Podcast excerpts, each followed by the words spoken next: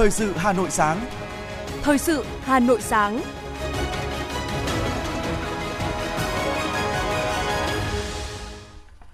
Kính chào quý vị và các bạn. Bây giờ là chương trình thời sự của Đài Phát thanh và Truyền hình Hà Nội. Chương trình sáng nay, chủ nhật, ngày mùng 5 tháng 3 có những nội dung chính sau đây.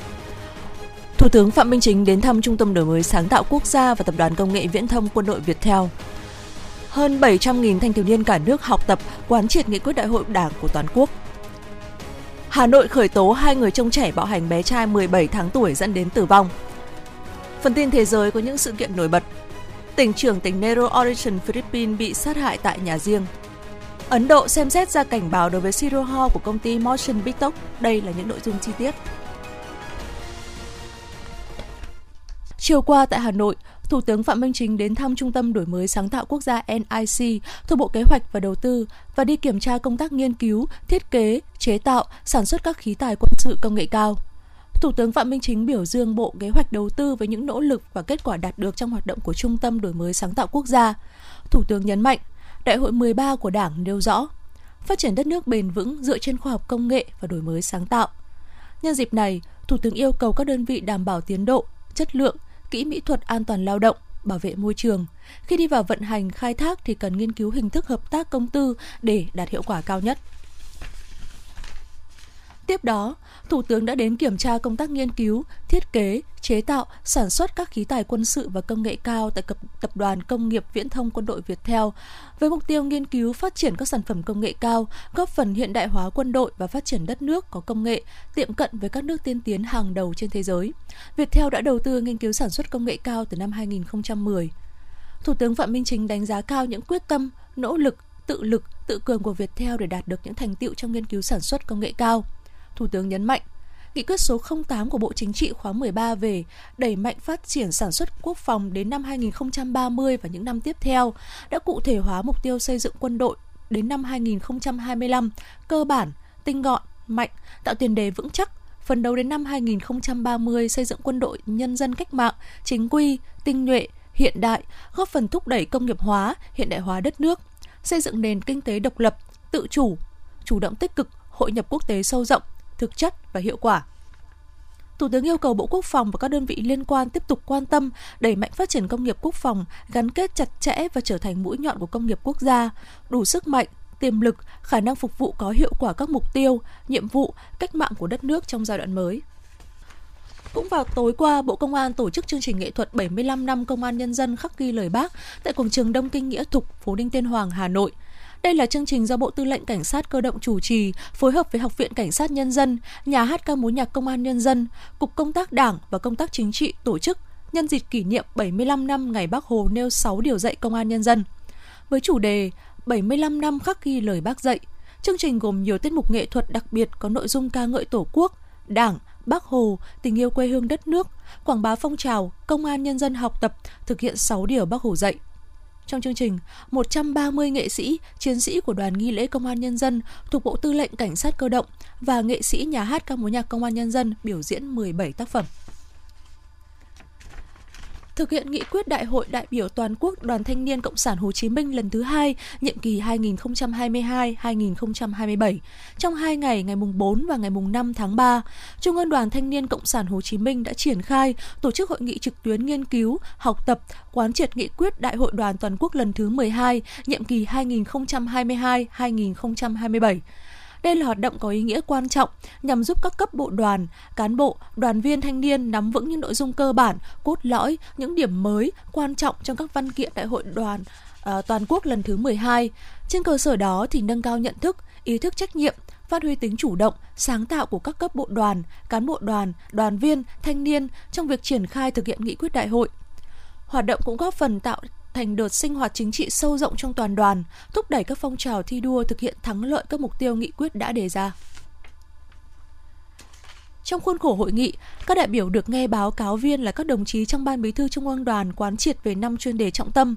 Nội dung các chuyên đề học tập tập trung vào những vấn đề cốt lõi, nhận thức mới, tư duy mới trong các văn kiện đại Đại đoàn toàn quốc lần thứ 12. Kết thúc thời gian học tập và nghiên cứu, các cán bộ đoàn sẽ tham gia trả lời 100 câu hỏi dưới dạng trắc nghiệm trong 30 phút về Đại hội đoàn toàn quốc lần thứ 12 trên ứng dụng di động Thanh niên Việt Nam. Người tham gia kiểm tra trả lời đúng nhất 60 trên 100 câu hỏi được ghi nhận hoàn thành việc nghiên cứu, học tập. Trả lời đúng dưới 60 câu hỏi tham gia kiểm tra thì lại các lần tiếp theo. Các cán bộ đoàn, đoàn viên sau khi trả lời đúng từ 60 câu hỏi trở lên thì được ghi nhận là hoàn thành việc học và được cấp giấy chứng nhận hoàn thành việc học tập, giấy chứng nhận điện tử. Trong khuôn khổ hội nghị, ban tổ chức triển khai giới thiệu nội dung cuốn sách Kiên quyết, kiên trì đấu tranh, phòng chống tham nhũng, tiêu cực, góp phần xây dựng Đảng và nhà nước ta ngày càng trong sạch, vững mạnh của Tổng Bí thư Nguyễn Phú Trọng với việc nhấn mạnh nội dung, ý nghĩa đặc biệt của cuốn sách cả về lý luận và thực tiễn đối với công tác đấu tranh phòng chống tham nhũng tiêu cực ở Việt Nam. Qua đó, góp phần giúp cán bộ, đoàn viên, thanh niên cả nước nhận thức, chủ động đấu tranh, phản bác các luận điệu xuyên tạc của các thế lực thù địch, củng cố niềm tin, thể hiện sự đồng tình, ủng hộ của các thế hệ trẻ và sự lãnh đạo của Đảng ta đối với công tác đấu tranh phòng chống tham nhũng và tiêu cực. Cuộc thi ý tưởng dự án xã hội năm 2023 đã chính thức được phát động chiều qua tại Hà Nội. Đây là cuộc thi tìm kiếm và kết nối những người trẻ có lý tưởng, ý tưởng và năng lực để thực hiện các dự án có ý nghĩa, đóng góp các giá trị tích cực cho xã hội. Cuộc thi là sáng kiến của một tổ chức phi lợi nhuận mang tên Tôi 20, được điều hành bởi một nhóm bạn trẻ Việt Nam, thành lập từ tháng 9 năm 2013. Với chủ đề Giới trẻ và ý tưởng kiến tạo một tương lai bền vững, Cuộc thi dành cho tất cả những người trẻ có độ tuổi từ 15 đến 30 tuổi đang sinh sống tại Việt Nam hoặc có quốc tịch Việt Nam sinh sống ở nước ngoài. Thông qua cuộc thi, ban tổ chức cũng mong muốn cổ vũ tinh thần nghiên cứu, sáng tạo, tìm ra những giải pháp thiết thực, giải quyết các vấn đề tồn động trong xã hội một cách bền vững trên mọi lĩnh vực, văn hóa, giáo dục, môi trường, công nghệ. Những ý tưởng dự án được lựa chọn vào chung kết sẽ được tài trợ lên tới 50 triệu đồng và hỗ trợ triển khai thực hiện ngay trong mùa hè năm 2023 ban tổ chức bắt đầu mở đơn đăng ký nhận ý tưởng đến ngày mùng 4 tháng 4. Từ ngày mùng 8 đến ngày 15 tháng 4 sẽ lựa chọn top 10 ý tưởng và ngày 23 tháng 4 sẽ diễn ra vòng chung kết, lựa chọn top 3 dự án xuất sắc nhất được ban tổ chức tập huấn để triển khai và vận hành trong tháng 6 và tháng 7 năm 2023. Chương trình thời chương trình thời sự xin được tiếp tục với những tin tức hoạt động chào mừng kỷ niệm 113 năm Ngày Quốc tế Phụ nữ mùng 8 tháng 3 và 1983 năm khởi nghĩa Hai Bà Trưng. Nhân dịp này, Hội Liên hiệp Phụ nữ phối hợp với Liên đoàn Lao động thị xã Sơn Tây đã phát động tuần lễ áo dài truyền thống năm 2023 từ ngày mùng 1 tháng 3 đến ngày mùng 8 tháng 3. Tại nhiều cơ quan, đơn vị, nữ cán bộ, công chức, viên chức, người lao động đã cùng nhau mặc áo dài truyền thống khi đi làm và tham gia các hoạt động kỷ niệm tại đơn vị. Tuần lễ áo dài truyền thống chính thức được phát động với sự hưởng ứng tích cực của phụ nữ trên toàn địa bàn thị xã Sơn Tây. Hoạt động này đã góp phần phát huy nét đẹp, giá trị chiếc áo dài truyền thống của dân tộc trong nhịp sống hiện đại. Đồng thời, hiện thực hóa mục tiêu của Hội Liên hiệp Phụ nữ Việt Nam, đưa giá trị áo dài trở thành di sản văn hóa Việt Nam. hưởng ứng tuần lễ áo dài năm 2023 và kỷ niệm 113 năm Ngày Quốc tế Phụ nữ, các tổ chức của người khiếm thị và vì người khiếm thị trên địa bàn Hà Nội đã tổ chức nhiều hoạt động để nhằm tôn vinh nét đẹp của phụ nữ khiếm thị trong tà áo dài. Trong đó từ ngày mùng 1 đến ngày mùng 7 tháng 3, Trung tâm Giáo dục nghề thuộc Hội mù thành phố Hà Nội đã phát động cuộc thi ảnh có chủ đề Nâng bước phụ nữ khiếm thị trong tà áo dài Việt Nam. Tham gia cuộc thi này, các thí sinh gửi ảnh dự thi trong trang phục áo dài, hình ảnh dự thi sẽ được đăng trên fanpage của Trung tâm Giáo dục nghề nghiệp Căn cứ vào các tiêu chí, ban tổ chức cuộc thi sẽ chọn ra những tác phẩm ảnh xuất sắc nhất để trao giải. Nhân dịp này thì Hội Người mù quận Hòa Đông cũng ra mắt clip ảnh nét duyên dáng từ những trái trái tim không tật nguyền trên mạng xã hội Facebook, YouTube. Clip ảnh bao gồm nhiều bức ảnh của những cán bộ, hội viên trong tà áo dài truyền thống thể hiện nét duyên dáng, sự tự tin của những người phụ nữ khiếm thị. Tương tự, Hội Người mù quận Thanh Xuân đã tổ chức chương trình Album Niềm tin ánh sáng vào ngày 7 tháng 3 tới tại thung lũng Hoa Hồ Tây với mục đích để nhằm tôn vinh tinh thần, ý chí vươn lên của người khiếm thị nói chung, phụ nữ khiếm thị nói riêng. Trong chương trình này, hội viên của Hội Người mù quận Thanh Xuân đã mặc trang phục áo dài truyền thống và được các nhiếp ảnh gia ghi lại những khoảnh khắc đẹp, tự tin của phụ nữ khiếm thị. Thưa quý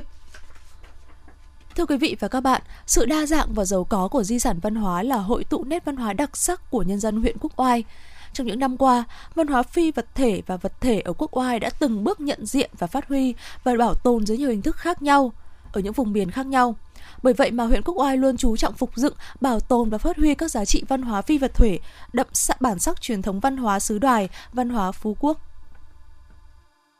Với bề dày lịch sử lâu đời, là nơi giao lưu về kinh tế văn hóa các vùng miền, Quốc Oai sở hữu nhiều giá trị văn hóa vật thể và phi vật thể truyền thống đặc sắc. Trong lĩnh vực văn hóa, huyện Quốc Oai đề ra mục tiêu và xây dựng kế hoạch cụ thể đối với việc phục hưng, bảo tồn và phát huy các loại hình văn hóa phi vật thể, tiêu biểu, hát dô và lễ hội đền Khánh Xuân, hát ví Hàm Rồng, xã Tuyết Nghĩa, hát trèo Đại Thành, hát tuồng thôn Dương Cốc, múa rối nước Sải Sơn. Những giá trị văn hóa tinh thần đó đang được các cấp ủy đảng, chính quyền, từ huyện đến cơ sở hết sức quan tâm. Những làn điệu, những câu hát mượt mà, mang đậm dấu ấn của cư dân nông nghiệp lúa nước cũng được các nghệ nhân hát rô, hát tuồng ngày ngày truyền dạy để thế hệ hôm nay tiếp thu, giữ gìn và phát huy những tinh hoa văn hóa của địa phương và của dân tộc. Được ra đời vào năm 1967, khi ấy chỉ là một đội tuồng do sự giúp đỡ của các nghệ sĩ tuồng Liên khu 5 thành lập. Cho đến năm 2006, đội tuồng được đổi tên thành câu lạc bộ tuồng Dương Cốc do ông Nguyễn Văn Lý làm chủ nhiệm. Số lượng vở tuồng mà câu lạc bộ giàn dựng tính đến nay đã lên tới hàng trăm vở, bao gồm cả tuồng cổ, tuồng hiện đại như Trương Nữ Vương, Trần Quốc Toản Gia Quân, Trần Bình Trọng, Nghêu Sò Ốc Hến, Tình Cá Nước, Máu Lửa Ngập Thiên Trường đã tham gia liên hoan các sân khấu không chuyên của thành phố toàn quốc. Tuy hoạt động mạnh mẽ là thế, thế nhưng 35 thành viên thường xuyên sinh hoạt trong câu lạc bộ đều là thế hệ các diễn viên nhạc công đã nhiều tuổi, sợ rằng những người yêu tuồng sống chết với tuồng sẽ ngày một ít đi. Chính vì vậy các thành viên trong câu lạc bộ đã quyết tâm duy trì đều đặn kế hoạch luyện tập hàng ngày, gây dựng những mầm xanh hát tuồng ở làng Dương với hy vọng đem lại sức sống cho loại hình văn hóa nghệ thuật truyền thống này. Hơn 50 năm qua, không quản nắng mưa, gánh tuồng không chuyên Dương Cốc đã công diễn hàng vạn lượt, phục vụ hàng triệu người xem – không lần tham gia hội diễn cấp thành phố và toàn quốc nào mà các nghệ sĩ chân đất của làng Dương Cốc chịu ra về tay không. Hơn 200 giải vàng tại các kỳ hội diễn, liên hoan là tài sản lớn nhất của gánh tuồng Dương Cốc, một con số khiến bất cứ một đoàn nghệ thuật chuyên nghiệp nào cũng phải kính nể. Ông Nguyễn Văn Lý, xã Dương Cốc, huyện Quốc Oai cho biết. Chúng tôi à, từ khi thành lập cả làng Dương Cốc là 90% gia đình có người tham gia vào đội tuồng đến nay thì chúng tôi vẫn luôn luôn phát triển đến nay thì chúng tôi là hơn chục các cháu mới đang học cấp 3 nhưng mà đã vào câu lạc bộ tuồng chúng tôi thường thường là cổ vũ động viên các cháu bằng tinh thần để cho các cháu phấn khởi vận động bố mẹ các cháu để cho các cháu nó tham gia Niềm say mê và tình yêu thực sự đối với bộ môn nghệ thuật tuồng đã được các thành viên câu lạc bộ hôn đúc để các gia đình có nhiều thành viên tham gia, giống như gia đình bà Nguyễn Ngọc Huyền. Cả năm bố con đều tham gia câu lạc bộ, sống hết mình cho câu lạc bộ. Bà Huyền cho biết để mà bảo tồn được văn hóa, văn nghệ nghệ thuật, đặc biệt là nghệ thuật truyền hát tuồng, để lưu truyền về sau, để truyền đạt lại cho thế hệ trẻ. Chính vì vậy tôi cũng rất mong làm sao để bảo tồn được cái ờ, nghệ thuật sân khấu tuồng này cho chúng tôi có điều kiện dìu dắt để cho các thế hệ các em ưa thích cái bộ môn tuồng này. Bên cạnh tuồng dương cốc thì xã Liệp Tuyết lại có là điệu hát rô được hình thành từ tích Đức Thánh Tản Viên đi du ngoạn qua sông Tích. Ngài đã dừng chân ở xã Lập Hạ, nay là xã Liệp Tuyết, dạy nhân dân trồng trọt, cày cấy. 36 năm sau, Ngài quay lại thấy dân làng giàu có. Ngài đã tập hợp trai gái trong làng để dạy múa hát, mừng xuân làng được mùa no ấm. Từ đó, dân làng xây đền Khánh Xuân tại thôn Đại Phu, xã Liệp Tuyết để tưởng nhớ công ơn và cứ 36 năm theo lệ, từ ngày mùng 10 đến ngày 15 tháng riêng âm lịch lại mở hội ca múa tưng bừng, đó gọi là hội hát xô. Là người hay hát và thích tìm tòi về điệu hát rô, bà Nguyễn Thị Lan đã khởi xướng thành lập câu lạc bộ vào năm 1998. Mới đầu còn gặp nhiều khó khăn, Mặt khác, nhận thức của nhân dân còn thấp, chưa hiểu hết được giá trị của hát rô nên câu lạc bộ tan rã. Dù vậy nhưng bà Lan vẫn cặm cụi với những câu hát chép tay. Ước mơ lớn nhất của bà là truyền dạy cho nhiều người dân, không chỉ biết hát các làn điệu hát rô truyền thống mà phải biết duy trì, gìn giữ các điệu hát này. Đến nay các thế hệ trẻ luôn tập luyện để giữ gìn và lưu giữ làn điệu hát dô, để hát dô sống mãi với thời gian. Bà Nguyễn Thị Lan, chủ nhiệm câu lạc bộ hát dô xã Liệp Tuyết và em Nguyễn Lan Anh, thành viên câu lạc bộ hát dô xã Liệp Tuyết, huyện Quốc Oai cho biết từ ngày xài sơ cũ cho mình cái làn điệu hát rồi giờ mình như thế tim thấy nó không phát huy nó mà không bảo tồn và không giữ gìn nó thì rồi sau này sẽ mất đi hai nữa là mình có cái, như thế là cũng có say mê cái hay hát chứ ngày xưa như thấy những cái đó là mình bảo, nếu mà không làm mà có tội mới phật. Nếu không biết thì thôi, nếu đã biết phải phát huy mà bảo tồn này nó đấy thì nghĩ như thế thôi thì mình làm càng làm thì nó càng thấy cái hay của nó thì cũng muốn làm sao để à, truyền dạy cho các cháu để bảo tồn và phát huy nó và như thế nhân rộng nó ra để nhiều người biết được. Em à, tham gia câu lạc bộ hát xô này là được 7 năm rồi. Trong quá trình học trong câu lạc bộ thì em thấy là làn điệu hát xô là làn điệu hát rất là khó. Vậy là phải rất là kiên trì thì mới học được cái làn điệu này. Nếu chú ý một chút thì mình sẽ uh, cảm nhận được làn điệu này rất là hay. Em mong muốn là sau này và mãi mãi làn điệu này sẽ được lưu truyền rộng rãi hơn nữa. Nét văn hóa phi vật thể của huyện Quốc Oai là một văn hóa phong phú và đa dạng, cần có các giải pháp nhằm bảo tồn, phát huy các giá trị đối với sự phát triển toàn diện của địa phương, làm cho di sản văn hóa phi vật thể tiếp tục tỏa sáng trong tương lai.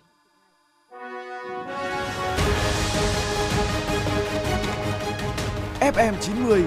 cập nhật trên mọi cung đường. FM 90 cập nhật trên mọi cung đường.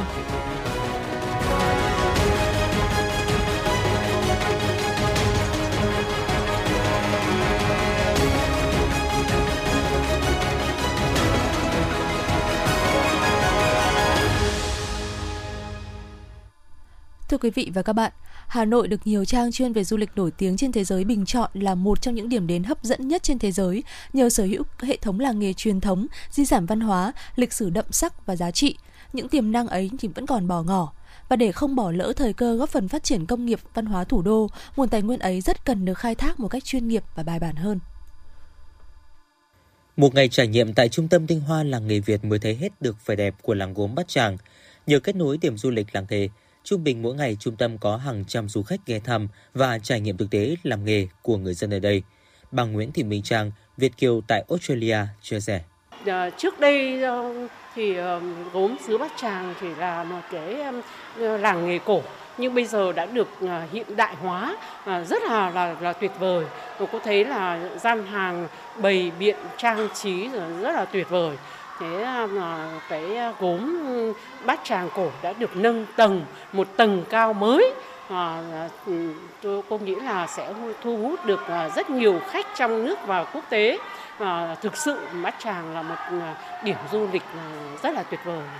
Sau khi được công nhận là điểm du lịch làng nghề của thành phố Hà Nội, Ủy ban nhân dân xã Bát Tràng sẽ có điều kiện quản lý, khai thác, phát triển điểm du lịch theo đúng quy định pháp luật nhằm đảm bảo giữ gìn, phát triển tài nguyên du lịch, vệ sinh môi trường và an ninh trật tự, an toàn cho du khách, tạo điều kiện thuận lợi cho du khách đến tham quan, đảm bảo sự tham gia của cộng đồng dân cư vào các hoạt động du lịch. Theo đó, xã Bát Tràng thực sự thành công với mô hình du lịch làng nghề khi cả làng được tập huấn, hướng dẫn để làm du lịch và để lại ấn tượng tốt đẹp với du khách trong nước và quốc tế. Bà Hà Thị Vinh, Chủ tịch Hiệp hội Làng nghề Thủ công Mỹ nghệ Hà Nội cho hay. Thế và trung tâm tinh hoa làng nghề Việt này thì đây cũng là cái chiến lược đi của Hiệp hội Thủ công Mỹ nghệ và Làng nghề Hà Nội với tư cách là chủ tịch thì chúng tôi cũng đã bàn với nhau và cho thí nghiệm một cái mô hình điển hình tại Bát Tràng. Và hiện tại chúng ta đang đứng đây là cái trung tâm tinh hoa làng nghề Việt này. Để chúng tôi thử nghiệm. Và nếu mà chúng tôi thành công ở đây thì chúng tôi sẽ xin với thành phố là sẽ lựa chọn ra một số các vùng làng nghề tiêu biểu ờ, có lịch sử uh, lâu đời uh, có nghề phát triển uh, uh, thịnh vượng đấy và có nhiều câu chuyện hay và có nhiều phụ nữ hay để chúng tôi sẽ làm những cái mô hình như thế này cho nhiều nơi trên thành phố. Cúm Bát Tràng, nón làng chuông, sơn mài Hạ Thái, mây che đan Phú Vinh là những sản phẩm làng nghề đã theo dấu du khách đi khắp nơi trên thế giới. Vài năm gần đây, nhờ những trang mạng xã hội mà du khách trong nước và quốc tế đã tấp nập kéo đến các làng nghề để chụp ảnh, tham quan trải nghiệm làng nghề, nắm bắt cơ hội đó, nhiều bạn đã tranh thủ thông qua các trang mạng xã hội làm đề co, mô phỏng làng nghề và kết nối với các công ty du lịch lữ hành đưa du khách đến với làng nghề nhằm mục đích thông qua các trang Facebook cá nhân đưa hình ảnh làng nghề của Việt Nam đi xa hơn. Chị Lê Thanh Nhài, chủ cơ sở sản xuất tăm nhang xã Quảng Phú Cầu, huyện Ứng Hòa, nói. Cái lượng khách đến qua em trải nghiệm uh, chụp ảnh và làm nhang ấy rất là nhiều ấy, uh, khá là đông ấy. Từ phương vào những ngày chủ nhật ấy thì là không có sức mật tiếp luôn chủ yếu là khách nước ngoài ấy. khách Việt Nam cũng có cũng rất là nhiều ấy khách Việt Nam thì cũng các tỉnh ấy các bạn sinh viên này các bạn mới ra trường ấy cũng muốn thích à, chụp những bộ áo dài truyền thống Việt Nam ấy để quảng bá để đưa những hình ảnh của Việt Nam ấy à, nên khắp mọi người nên là à, mọi người ở các đất nước khác cũng biết tới ấy, mà mọi người đến đây chụp rất là đông ạ. Tiềm năng làng nghề là rất lớn, tuy nhiên nhìn một cách tổng quan thì để làm du lịch, các làng nghề còn thiếu và yếu rất nhiều. Đặc biệt, để phát triển du lịch làng nghề thì sự vào cuộc quyết liệt của chính quyền địa phương và các ngành chức năng để kêu gọi đầu tư, vận động các thành phần kinh tế tham gia theo phương châm xã hội hóa sản phẩm du lịch, xây dựng đội ngũ làm công tác du lịch bằng cách đào tạo, bồi dưỡng nghiệp vụ đóng vai trò quan trọng. Rõ ràng, để khơi gợi tiềm năng du lịch không thể để làng nghề tự bơi theo kiểu hữu xạ tự nhiên hương. Thêm vào đó, ngành chức năng cần phối hợp chặt chẽ với chính quyền địa phương, xây dựng những điểm du lịch trải nghiệm làng nghề, đầu tư có bài bản, hệ thống để mỗi người dân làng nghề là một hướng dẫn viên du lịch. Có như vậy, làng nghề mới có thể cất cánh bay ra.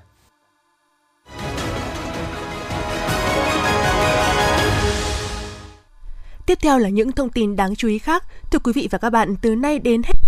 tháng 3, thời gian toàn thành phố Hà Nội thực hiện đợt gia quân tổng kiểm tra, xử lý, giải quyết vi phạm về trật tự an toàn giao thông, trật tự đô thị, trật tự công cộng. Theo Ủy ban nhân dân thành phố Hà Nội, kế hoạch lần này thực hiện theo 3 giai đoạn. Đầu tiên, lực lượng chức năng sẽ tập trung đẩy mạnh công tác tuyên truyền, vận động người dân chấp hành các quy định đảm bảo trật tự an toàn giao thông, trật tự đô thị, trật tự công cộng. Sau đó sẽ tổng kiểm tra, xử lý vi phạm bắt đầu từ ngày 1 tháng 3 đến hết ngày 31 tháng 3. Mục tiêu kiểm tra quyết liệt đồng bộ, toàn diện, kiên quyết xóa bỏ các điểm hè phố, lòng đường bị chiếm dụng trái phép để làm nơi kinh doanh buôn bán. Sau đợt tổng kiểm tra xử lý, tiếp tục duy trì không để vi phạm tái diễn, từng bước đưa việc chấp hành vào nề nếp.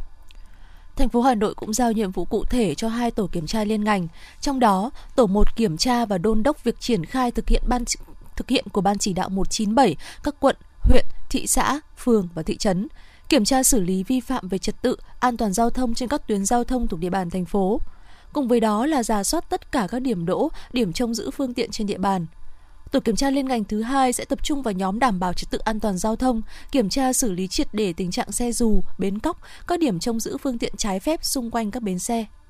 Tại xã Vạn Điểm, huyện Thường Tín, Hà Nội, một cháu bé 17 tháng tuổi đã tử vong tại cơ sở trông giữ trẻ tư nhân. Điều khiến dư luận quan tâm là cháu bé khi đưa vào bệnh viện cấp cứu được chẩn đoán là bị chấn thương sọ não và phát hiện có nhiều vết thương nghi do bị bạo hành. Ngay sau khi sự việc xảy ra, Công an huyện Thường Tín đã tích cực vào cuộc điều tra.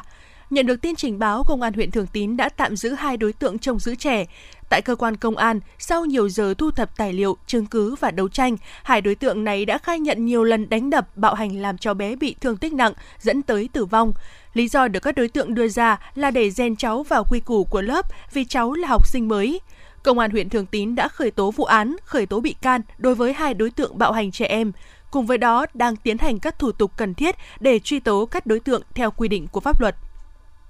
Thưa quý vị và các bạn, những ngày qua, Công an huyện Tường Tín tăng cường kiểm tra, tuần tra, xử lý nghiêm với người điều khiển phương tiện tham gia giao thông vi phạm nồng độ cồn, chất ma túy và các trường hợp vi phạm khác. Thực hiện ý kiến chỉ đạo của Bộ Công an và Giám đốc Công an thành phố Hà Nội về đảm bảo trật tự an toàn giao thông, thực hiện năm an toàn giao thông 2023, đội Cảnh sát Giao thông Trật tự Công an huyện Thường Tín triển khai chiến dịch xử lý vi phạm về nồng độ cồn đối với người điều khiển phương tiện một cách quyết liệt, xuyên suốt trên khắp các tuyến đường. Theo đó, đơn vị huy động 100% cán bộ chiến sĩ tham gia tuần tra kiểm soát, nhất là vào các khung giờ cao điểm buổi tối, tập trung xử lý nghiêm hành vi vi phạm về nồng độ cồn – đồng thời tăng cường phối hợp với công an các xã thị trấn, ngành chức năng đẩy mạnh tuyên truyền về luật phòng chống tác hại của rượu bia, quy định xử phạt đến người dân bằng nhiều hình thức và tuần tra đến các tuyến đường liên xã liên thôn. Anh Nguyễn Đình Thìn, Chu Minh Đức, thị trấn Thường Tín chia sẻ. Khi lực lượng à, công an giao thông tham gia kiểm tra nồng độ cồn thì chúng, chúng tôi là người dân rất ủng hộ vì à, khi à, uống rượu bia là tham gia giao thông là rất nguy hiểm cho tính mạng và người tham gia giao thông. Cảm nhận là xử lý về nồng độ cồn là rất là tốt vì ờ, nó hạn chế rất nhiều những các vụ tai nạn giao thông cũng như là đánh vào cái ý thức của người dân là là hãy giữ bản thân mình và giữ an toàn cho người khác. Thiếu tá Nguyễn Huy Tú, Phó đội trưởng đội Cảnh sát Giao thông Công an huyện Thường Tín cho biết, công tác tuần tra xử lý vi phạm về nồng độ cồn có thời điểm gặp không ít khó khăn, bởi địa bàn rộng nên đòi hỏi phải tuần tra liên tục, khép kín, trong khi lực lượng cảnh sát giao thông còn quá mỏng. Đối với các, ờ, kế hoạch ờ, đi kiểm tra và xử lý nồng độ cồn thì công an Thường Tín luôn bám sát ờ, quan điểm chỉ đạo của lãnh đạo quân huyện phải cương quyết và, và khôn khôn khéo đối với các trường hợp chấp hành thì sẽ vận động thuyết phục Còn đối với các trường hợp mà không chấp hành thì sẽ cương quyết cùng tất cả các lực lượng triển khai để yêu cầu đối tượng chấp hành đúng theo quy định về đo nồng độ cồn khi tham gia giao thông. Thứ hai là khi à, đối tượng có gọi can thiệp thì tổ chúng ta cũng cũng đã thuyết phục và nói chuyện với những người mà đối tượng nhờ vả vì thật ra đây là tổ công tác làm việc đấy là đo nồng độ cồn đấy là đã đảm bảo an toàn cho chính người tham gia giao thông chứ không phải giữ gìn ờ, sức khỏe và an toàn cho người tham gia giao thông chứ không phải vì vấn đề nào khác. Tuy nhiên, quá trình triển khai các chốt tuần tra kiểm soát, đo nồng độ cồn, đội cảnh sát giao thông trật tự luôn được nhân dân đồng tình ủng hộ, qua đó góp phần nâng cao ý thức về chấp hành quy định khi tham gia giao thông. Ông Hoàng Cao Thành, huyện Thường Tín chia sẻ. Tôi thấy là cái lực lượng à, cảnh sát giao thông của huyện Thường Tín à, đã à, lập các chốt rất là liên tục và các trên các mọi ờ, cung đường của huyện tôi thấy là cái này là mang lại cái dấu hiệu và tuyên truyền tích cực đến người dân để chúng tôi ừ, chấp hành tốt hơn trong cái việc tham gia giao thông. Theo Công an huyện Thường Tín, xuyên suốt năm 2023, lực lượng Cảnh sát Giao thông Trật tự Công an huyện tiếp tục tập trung xử lý kiên quyết đối với các trường hợp lái xe tham gia giao thông có sử dụng rượu bia và các chất kích thích khác, cố tình không chấp hành yêu cầu kiểm tra nồng độ cồn, có hành động cản trở, chống người thi hành công vụ. Ngoài ra, đơn vị tuyên truyền nhắc nhở các chủ nhà hàng, quán karaoke, quán ăn uống trên địa bàn cần chung tay phối hợp thực hiện tốt luật phòng chống tác hại của rượu bia, có những hành động thiết thực trong việc hướng dẫn, khuyến cáo khách hàng về nguy cơ gây ra tai nạn giao thông do uống rượu bia để cùng nhau xây dựng môi trường giao thông lành mạnh, văn hóa và an toàn.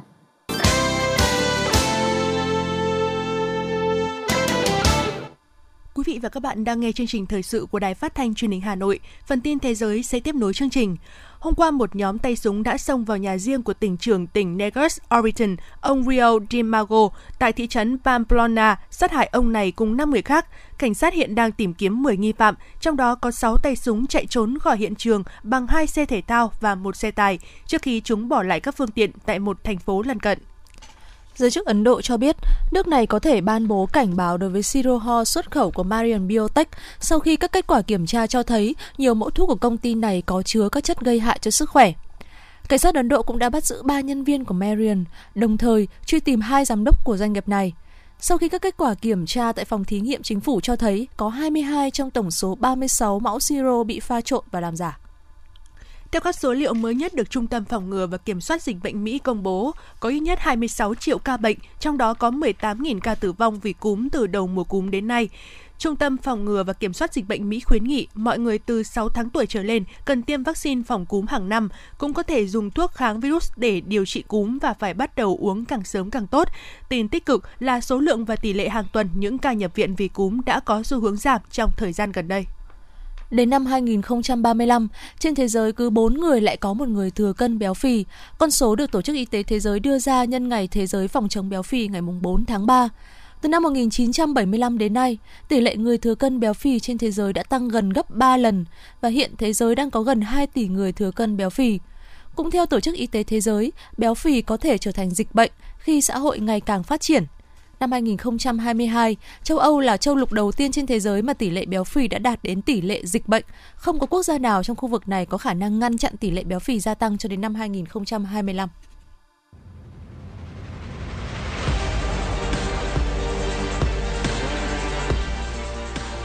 Bản tin thể thao Bản tin thể thao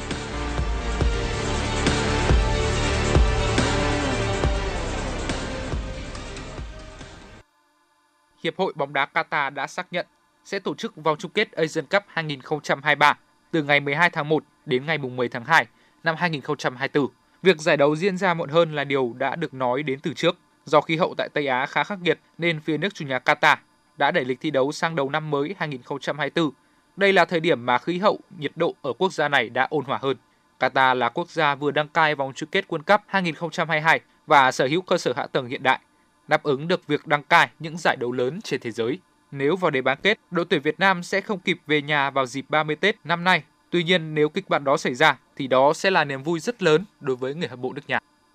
Tại vòng loại thứ nhất Olympic nữ 2024, Khu vực châu Á, đội tuyển nữ Việt Nam nằm ở bảng C cùng với Nepal và Afghanistan, diễn ra từ ngày 5 tháng 4 đến ngày 11 tháng 4 tại thủ đô Kathmandu của Nepal.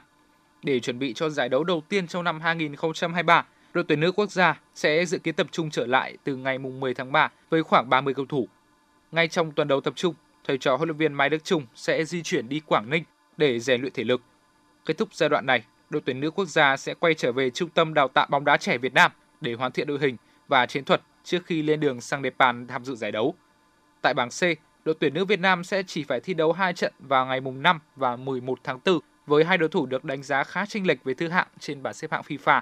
khi Nepal đang giữ ở vị trí thứ 103, còn đội tuyển nữ Afghanistan cũng mới chỉ quay lại sau khoảng thời gian dài không hoạt động.